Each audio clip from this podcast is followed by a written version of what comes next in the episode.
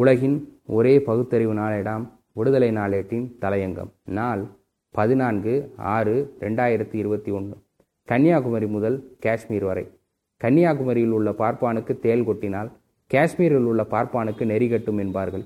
என்றைக்கோ இது சொல்லப்பட்டிருந்தாலும் இன்றைக்கும் ஏன் நாளைக்கும் கூட பொருந்தும்படியாகத்தான் இருக்கும் என்பதில் ஐயமில்லை. தமிழ்நாட்டு கோயில்களில் தமிழ் அர்ச்சனை மொழியாகும் என்று தமிழ்நாடு இந்து அறநிலைத்துறை அமைச்சர் திரு பி கே சேகர்பாபு தெரிவித்த தகவல் அதற்குள் உத்தரப்பிரதேசம் வரை ஊடுருவி வாரணாசியில் அங்குள்ள பார்ப்பன சபா தெனிக் ஜாகரன் இணைய இதழுக்கு பேட்டியளித்துள்ளது. மந்திரங்கள் சமஸ்கிருதத்தில் தான் இருக்க வேண்டும். அதை வேறு மொழியில் பயன்படுத்தும் போது அதன் பொருள் அழிந்துவிடும். அதாவது கரும்பு சாற்றோடு சாப்பிடுவதுதான் சுவையாக இருக்கும். அதன் சாற்றை பிழிந்து சக்கையை சாப்பிட கொடுத்தால் எப்படி இருக்குமோ அதுபோலதான் சமஸ்கிருத மந்திரங்களை வேறு மொழியில் கூறுவது. அமெரிக்காவில் உள்ள கோயில்களும் கூட சமஸ்கிருதத்தில் தான் மந்திரம் கூறுகிறார்கள். அப்படி இருக்க இங்குள்ள சிலர் இந்து மதத்தின் மீது வெறுப்பு கொண்டவர்கள் மந்திரங்களின் மகத்துவத்தை குறைப்பதற்காக வேறு வேறு மொழியில் மந்திரம் சொல்லி ஆணையிட்டு மக்களிடம் மொழிவெறி ஏற்றி இந்து மதத்தை குலைக்கும் செயலில் ஈடுபட்டுள்ளனர் என்று வாரணாசி பிராமண சபாவினர் கூறியுள்ளனர். எல்லாம் வல்ல கடவுள் என்று ஒரு பக்கத்தில் கூறிக்கொண்டு குறிப்பிட்ட மொழியில்தான் மந்திரங்களை சொல்ல வேண்டும். அப்படி சொன்னால்தான் கடவுளுக்கு புரியும் அல்லது சுவைக்கும் இனிக்கும் என்றால் இதைவிட கடவுளை கொச்சைப்படுத்துவது வேறு எதுவாகத்தான் இருக்க முடியும்? உத்தரப்பிரதேச காசி பார்ப்பான் மட்டுமல்ல இங்குள்ள பார்ப்பனர்களின் கருத்தும் இதேதான்.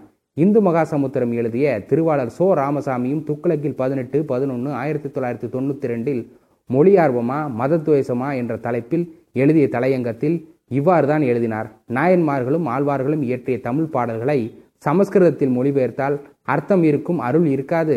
ரிஷிகளும் பக்த சீலர்களும் இயற்றிய சமஸ்கிருத துதிகளை தமிழில் மொழிபெயர்த்தால் பொருள் இருக்கும் புனிதம் இருக்காது. அதாவது இங்கே முக்கியத்துவம் மொழிக்கல்ல ஒளிக்கு என்று எழுதியதுண்டே. இதிலே மொழிபெயர்ப்பு என்ற பேச்சுக்கே இடமில்லை. தமிழிலும் அர்ச்சனை பாடல்கள் இருக்கத்தானே செய்கின்றன. இதில் குறிப்பிடத்தக்க கோமாளி குத்து என்னவென்றால் சர்வசக்தி கடவுள் வெறும் ஒளிக்கு மயங்குகிறார் என்பதுதான்.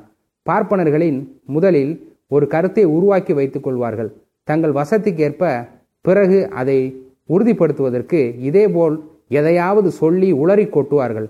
சோ எழுதியதும் இந்த வரிசையினை சார்ந்ததே. இதில் இன்னொரு கேள்வியும் நிரம்பவே இருக்கிறது. கடவுளுக்கு பிரிதியான அத்தகைய தெய்வ மொழியான சமஸ்கிருதம் செத்த மொழியானது ஏன் ஏன் என்ற கேள்வி எழாதா? அதற்கு என்ன பதிலை வைத்திருக்கிறார்கள்? தமிழிலும் பக்தி பாடல்களும் உண்டே. முதலை உண்ட பாலகனை உயிர் விளைக்க வைத்தது. எலும்பை பெண்ணுருவாக்கியது மறைக்கதவை திறக்க செய்தது. தமிழ் என்று சமஸ்கிருதத்திற்கு சற்றும் சளைக்காமல் தமிழில் எழுதி வைத்துள்ளனரே. பக்தர்கள் இவற்றையெல்லாம் ஏற்றுக்கொண்டுதானே இருக்கிறார்கள். பகுத்தறிவை பயன்படுத்தினால் சமஸ்கிருதத்தில் சொல்லப்பட்டவற்றின் மீதும் பகுத்தறிவை செலுத்தித்தானே தீர வேண்டும். கண்ணுதர் பெருங்கடவுளும் கழகமோடு அமர்ந்து பன்னூர் தெரித்தாய்ந்த பசுந்தமிழ் என்பதை மதுரை தமிழ்ச் சங்கத்தில் சிவபெருமானும் அமர்ந்து ஆய்ந்த தமிழ். எந்த எந்த கண்கொண்டு பார்க்கப் போகின்றனர்?